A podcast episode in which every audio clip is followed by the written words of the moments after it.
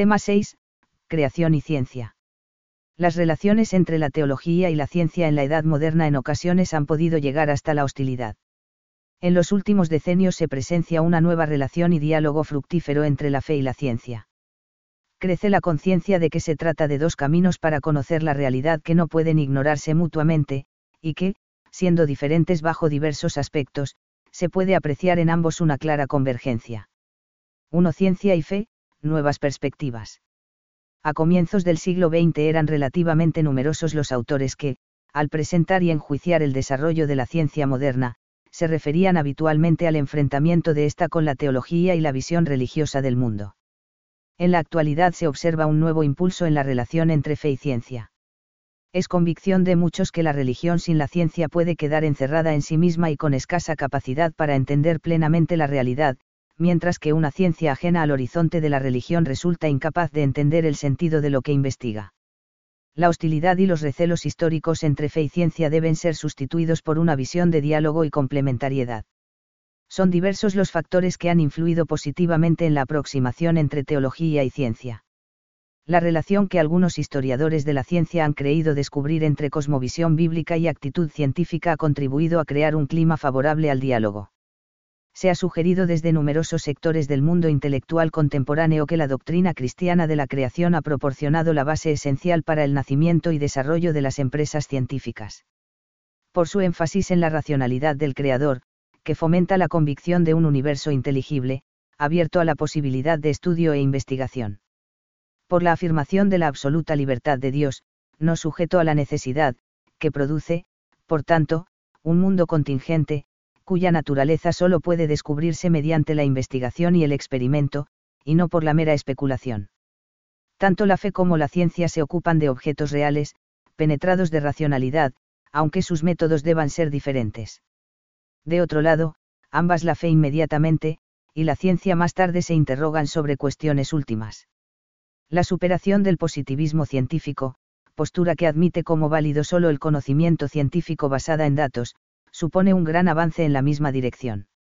La ciencia moderna camina hacia una visión más realista del mundo y reconoce sus límites para conocer y descubrir la naturaleza de las cosas, a la vez que numerosos científicos se hacen preguntas que solo tienen respuesta teológica.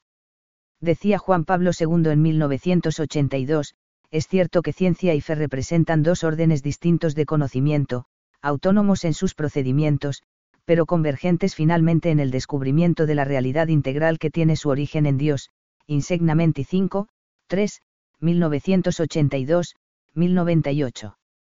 Entre la ciencia y la fe no puede existir contradicción verdadera, ya que toda realidad procede en última instancia de Dios creador. dos. Creación y evolución. La evolución es una de las ideas o categorías que ha alcanzado mayor influjo en la ciencia y en la cultura de los siglos diecinueve y veinte. Deriva principalmente de las hipótesis y teorías defendidas, en el plano biológico, por el inglés Charles Darwin, mil ochocientos nueve a mil ochocientos ochenta y dos, a través del libro El origen de las especies, mil ochocientos cincuenta y nueve. Darwin fue el promotor de la idea de que las especies vegetales y animales proceden unas de otras mediante un proceso evolutivo basado en el mecanismo de la selección natural. A diferencia de J B Lamarck, mil ochocientos veintinueve, para quien las modificaciones en las especies se debían a la influencia de factores ambientales externos, Darwin piensa que esas mutaciones suponen la permanencia o supervivencia de los individuos genéticamente más aptos. Las teorías darwinianas abrieron sin duda nuevos campos para la investigación biológica y dirigieron la atención del mundo científico hacia el hecho de la evolución que, debidamente entendido, puede considerarse incontrovertible. Pero aparte de explicaciones de detalle que se estiman equivocadas, las hipótesis de Darwin parecían sugerir una concepción materialista sobre el origen del mundo y del hombre, a la vez que proponían de hecho una alternativa profana a la noción cristiana de creación. La evolución no era para algunos solamente una teoría científica más o menos fundada, sino una ideología implícitamente negadora de Dios. Las ideas evolucionistas produjeron indirectamente, a pesar de todo, determinados efectos positivos en el campo de la exégesis bíblica y de la teología, tales como el reconocimiento cada vez más explícito de la autonomía de la ciencia, y del principio de que la Biblia no debe ser leída como un libro científico. Indujeron asimismo a un creciente aprecio y conciencia de la operación de las causas segundas. Y, a pensar que, aunque los géneros de los seres vivos deban su origen último a Dios, no se afirma con ello que todos hayan sido creados inmediatamente. Sin embargo, también tuvo efectos negativos. La recepción e interpretación de las ideas darwinianas en diversos ambientes científicos y culturales contribuyeron, sin embargo, a borrar en ellos la visión cristiana del hombre, a desvincular el hecho de la vida de su hacedor, a difuminar la idea de naturaleza humana y presentar al ser humano como un producto de la evolución, a excluir toda finalidad en la naturaleza, a exaltar de modo absoluto la ciencia, y a separar radicalmente a esta de la religión.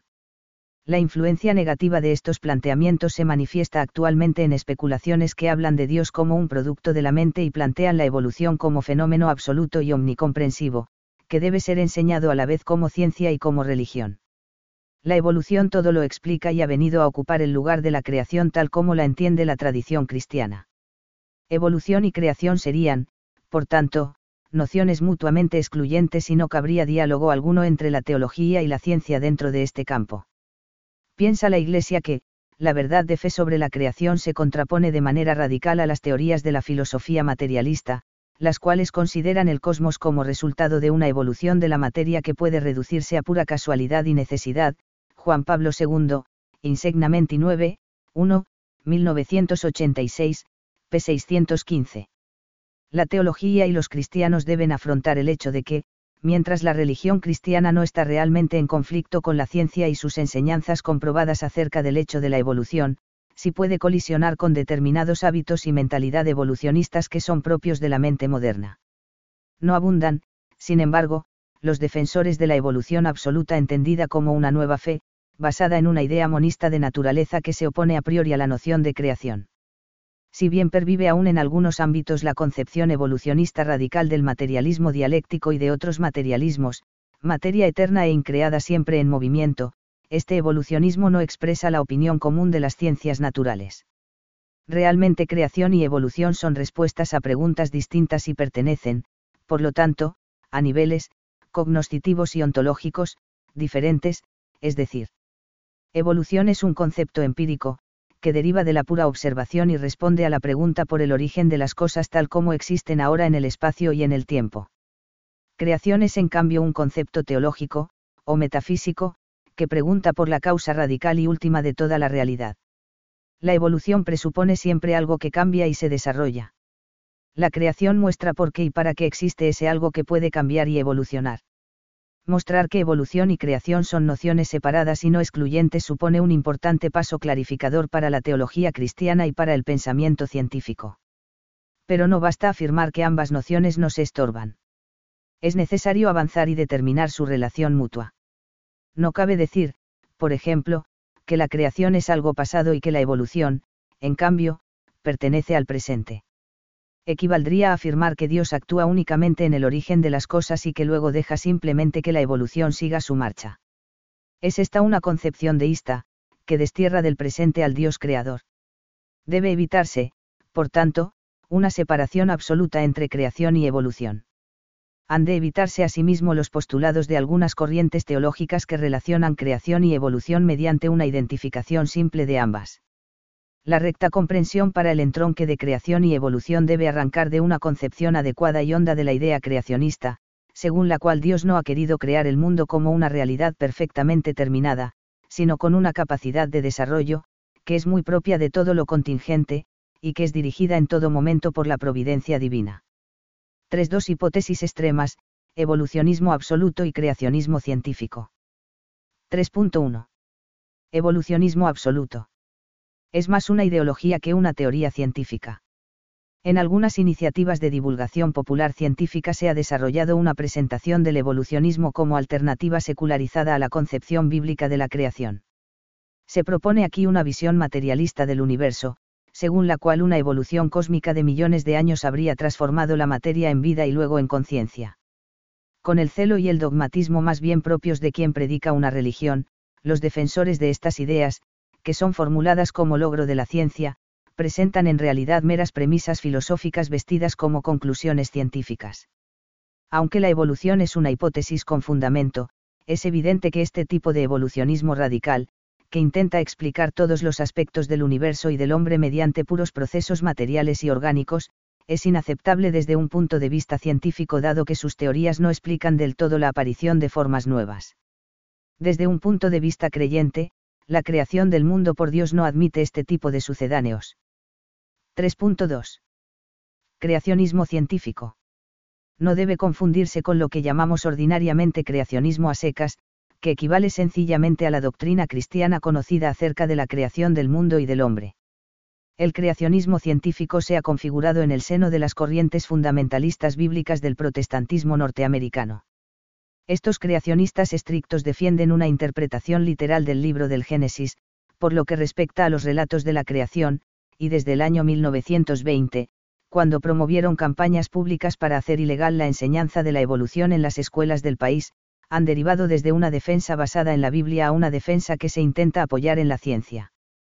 Aunque no todos los propugnadores de este tipo de creacionismo adoptan idéntica postura en todas las cuestiones, es común a la gran mayoría hablar de la hipótesis evolucionista como una simple especulación, argumentar la precisión científica de la Biblia, entender los seis días de la creación como periodos reales, buscar rastros detallados y fehacientes del diluvio, etcétera. El carácter pseudocientífico de estas tesis ha sido puesto de manifiesto en abundantes ocasiones. Los creacionistas científicos se embarcan en una empresa imposible, que ignora principalmente el carácter religioso de la Sagrada Escritura. La Biblia no pretende en ningún momento enseñar positivamente ciencia, aunque sus afirmaciones no se hallen en contradicción con los datos científicos conocidos. San Agustín pudo ya enseñar con toda nitidez que el Espíritu Santo nada pretendió enseñarnos en la Escritura acerca del curso del sol y de la luna, porque buscaba hacernos cristianos, y no matemáticos o astrónomos. La Biblia, en efecto, no es un tratado científico ni tampoco pretende serlo. Los creacionistas científicos no solo alteran el sentido de los textos bíblicos en busca de un concordismo inaceptable a la razón y a la fe, sino que plantean una oposición indebida entre creación y evolución.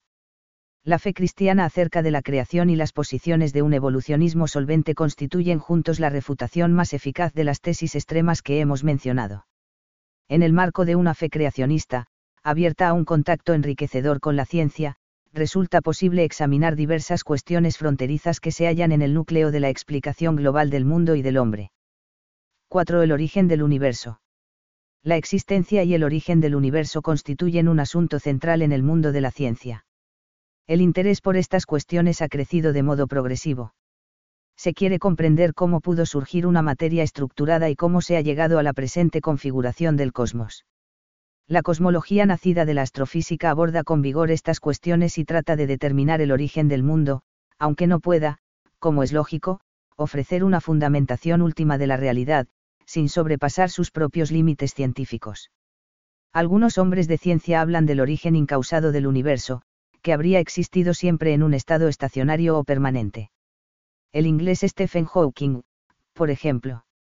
La teoría del Big Bang. La hipótesis que se ha impuesto durante los últimos decenios en el mundo científico afirma que el universo ha comenzado a existir en un momento determinado, y describe gráficamente este momento como una gran explosión o gigantesco estallido, teoría del Big Bang, a partir de un punto adimensional de pura energía e inimaginable densidad.